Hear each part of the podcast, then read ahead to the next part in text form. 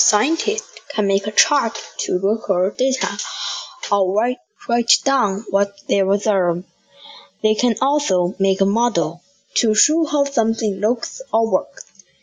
When you write out all your ideas to others, you communicate what you have learned.